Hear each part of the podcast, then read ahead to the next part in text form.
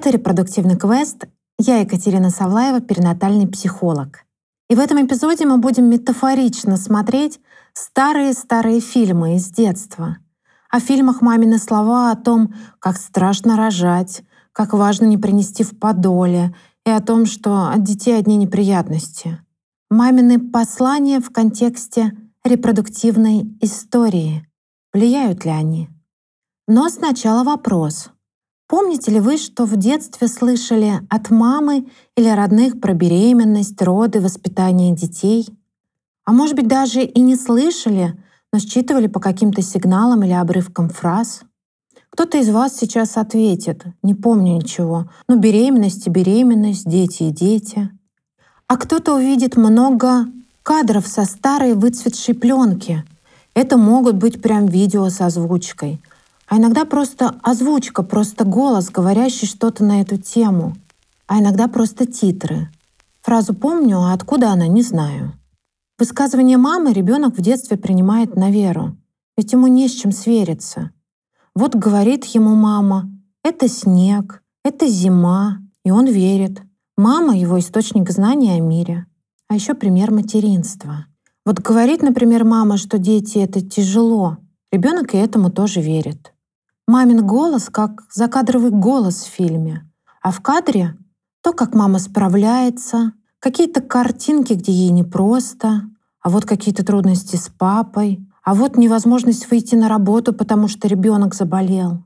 Мы можем забывать мамины послания, но многие из них остаются в нас, становятся частью нас, тем, во что мы верим, бессознательно, конечно же.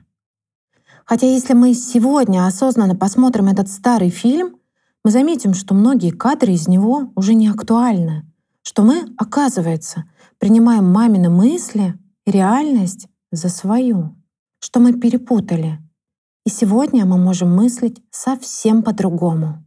Так давайте посмотрим на некоторые кадры из старых и, увы, популярных фильмов. То есть те кадры, которые у многих похожи, и на те слова, которые эхом остались с нами, уже взрослыми.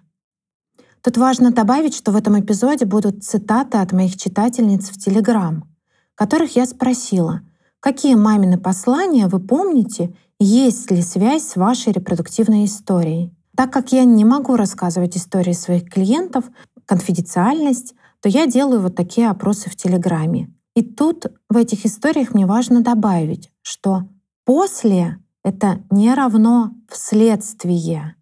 То есть мы ничего не утверждаем, мы просто с вами рассматриваем разные варианты.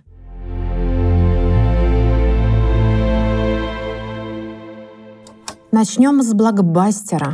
В подоле не принеси, в подоле принесешь, стыда не оберемся. Воспринимается это часто буквально. Не беременней. Хотя у фразы на самом деле совсем другая история. В подоле это имеется в виду вне брака. Откуда вообще пошло это выражение? Есть такая версия, что на Руси в родах часто присутствовал муж, отец ребенка рядом. Именно он после родов брал своего ребенка на руки. И первая вещь, с которой соприкасалась кожа ребенка, это была папина рубаха. А если ребенок родился вне брака, Откуда взяться папиной рубахе? Естественно, ее заменяло что-то мамина, вероятно, мамин подол, ведь тогда детей часто носили в подоле.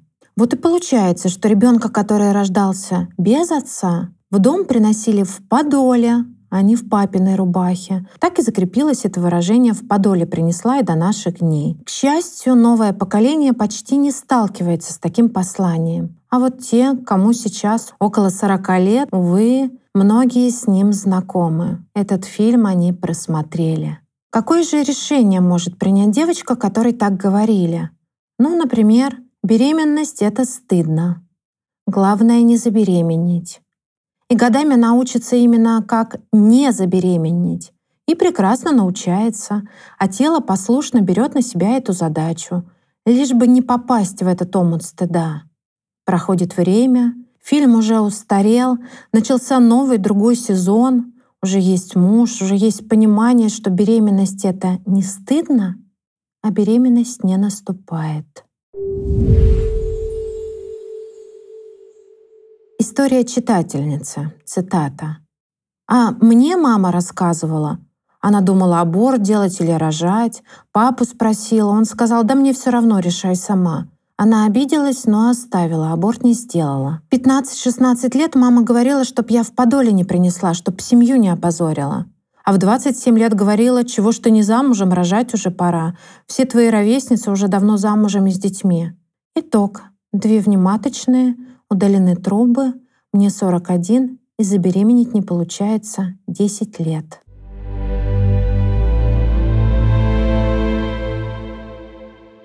Посмотрим на другой фильм с другим посланием. И этот фильм часто смотрит девочка с раннего-раннего детства. Это драма. «Твоя жизнь мешает моей жизни». Это даже целый сериал. Начиная от классического «Я на вас всю жизнь потратила», заканчивая жертвенностью мамы. «Ах, лишь бы вам хорошо было». Подтекст «Мне-то с вами или из-за вас не очень». У этой драмы есть две сюжетные линии — и два, возможно, принятых решения. Первый сюжет — дети — это зло. В сценарии расстроенная, уставшая, недовольная мама. Ребенок словно мешает ее жизни, делает ее несчастной. Или мама и папа много работают, устают, а денег все равно не хватает. Или они работают, вроде трудностей нет, но ребенок словно мешает их успеху, он как будто лишний. Или мама хочет жить свою жизнь, но вынуждена сидеть дома с ребенком. Ключевое тут — причина в ребенке. Нет денег, если бы не ты, вышла бы на работу, но ведь тебя не с кем оставить. Нет успеха, все силы на тебя потратила. Нет отдыха, день и ночь над тобой занимаюсь никакой жизни. Нет счастья, ах, ну лишь бы тебе хорошо было, а я все делаю ради тебя. На самом деле я рассказываю достаточно простые версии сценария. Понятно, что в жизни случаются еще более жесткие, с пренебрежением к материнским обязанностям. Но так далеко в подкасте мы не пойдем, это все-таки очень травматично. Второй сюжет. Ребенок берет на себя ответственность и вину за мамину непростую жизнь. Он считывает мамины послания про то, что без него ей было бы легче, что он все портит, Ребенку плохо от этого, а дети часто путают. Мне плохо, и я плохой. Я виноват. Это из-за меня мама такая. Это я испортила ей жизнь. Ну, испортила жизнь, тут уже мамина цитата. Ребенок сам так обычно не думает. И раскручиваем сценарий фильма дальше. Какие же решения может принять ребенок? Дети — это тяжело и безнадежно. Я себе так жизнь портить не буду. Или я не буду такой, как мама, ну то есть я не буду мамой. И вот проходит время, девочка вырастает, видит вокруг себя другие семьи, видит, что с детьми можно жить, не отказываясь от своей жизни. Ну то есть видит совсем другие картинки, но продолжает жить по тому сценарию, который она написала еще в детстве. Цитата от моей читательницы. У меня набор был из «много детей нищету плодить», «на тебя одну в старости надежда, хоть одна дочь нормальная получилась», «ради вас все силы трачу, все для вас делаю, чтобы вы нужды не знали», «помощи не нужно ниоткуда ждать, рассчитывать только на себя», «ничего не проси, чтобы не упрекал никто». И «я все сама одна делала, мне никто не помогал, никто». Это с ноткой гордости и страдальчества. Повлияло ли это на мою репродуктивную функцию? Да, видимо, хотела быть как мама и лучше ее, поэтому на ребенка решилась только после 25, взвесив свои возможности, помощи не просила, скатилась в послеродовую депрессию, селф-харм и суицидальные мысли. И работать даже в декрете не бросила. После экстренного кесарево сечения онлайн работала через два дня, чтобы обеспечивать себя и ребенка и не зависеть ни от кого. Для справки, муж был и есть, никогда не отказывался помогать, всегда был рядом и предлагал сам помощь, когда я отказывалась.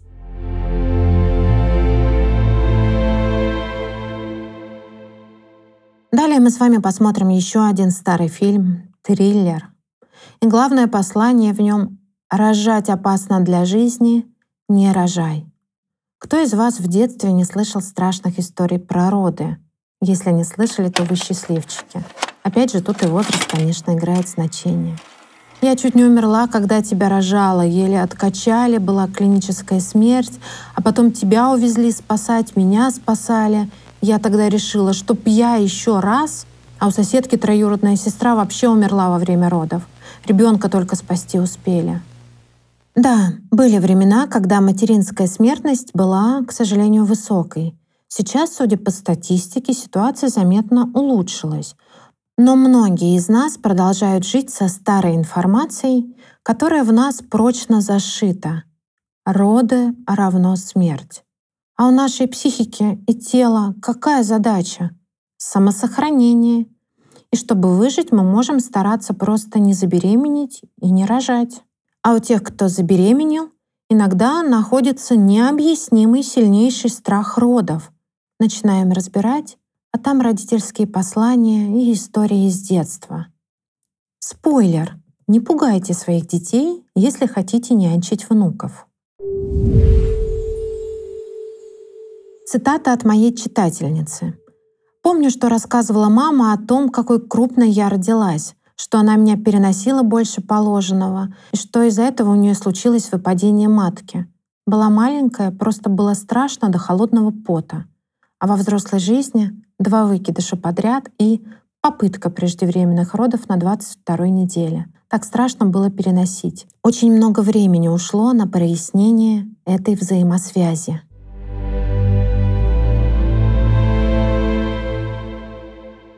И еще посмотрим старые мини-сериалы «Краткое изложение». Тут даже не послание заложено в сценарии, а те кадры, которые ребенок видит и на основании которых принимает решения. Например, дети — прощание со своей нормальной жизнью. Это не обязательно связано с посланием от мамы, а может быть связано со своим детским опытом нянчения. Ну, например, когда друзья идут гулять, а ты нянчишь младшего брата. Вообще, на самом деле, опыт нянчения очень важен для девочки. Но бывает так, что этот опыт избыточен что ты настолько в детстве устаешь не от своего материнства, что в свое-то потом идти страшновато, что в семье так перепутались роли, что и во взрослой своей семье потом путаница. Дети равно потере семьи. Например, девочка наблюдает, как отношения папы с мамой портятся после рождения брата, слышит какие-то обрывки разговоров, Видит, как папа уходит, хлопая дверью. И с тех пор все в семье изменилось. И делает бессознательно вывод. Родить ребенка равно остаться без мужа. Родить ребенка равно потерять семью. И потом эта девочка, уже будучи замужем, всячески старается брак сохранить, в том числе отказом от деторождения. Конечно, бессознательным.